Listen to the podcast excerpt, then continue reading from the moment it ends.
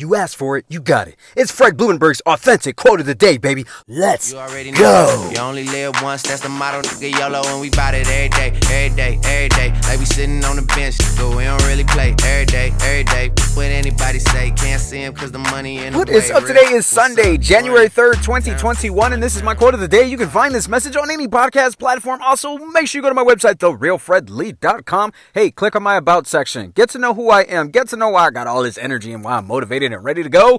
Go to my website, therealfredlee.com. Check me out. Today's quote, the greats focus on the work, the average folk complain about the work, end quote. Which one are you, man? If you're complaining about going back to work tomorrow, if you're complaining about how things aren't working out for you, if you're complaining, period, you're not ready.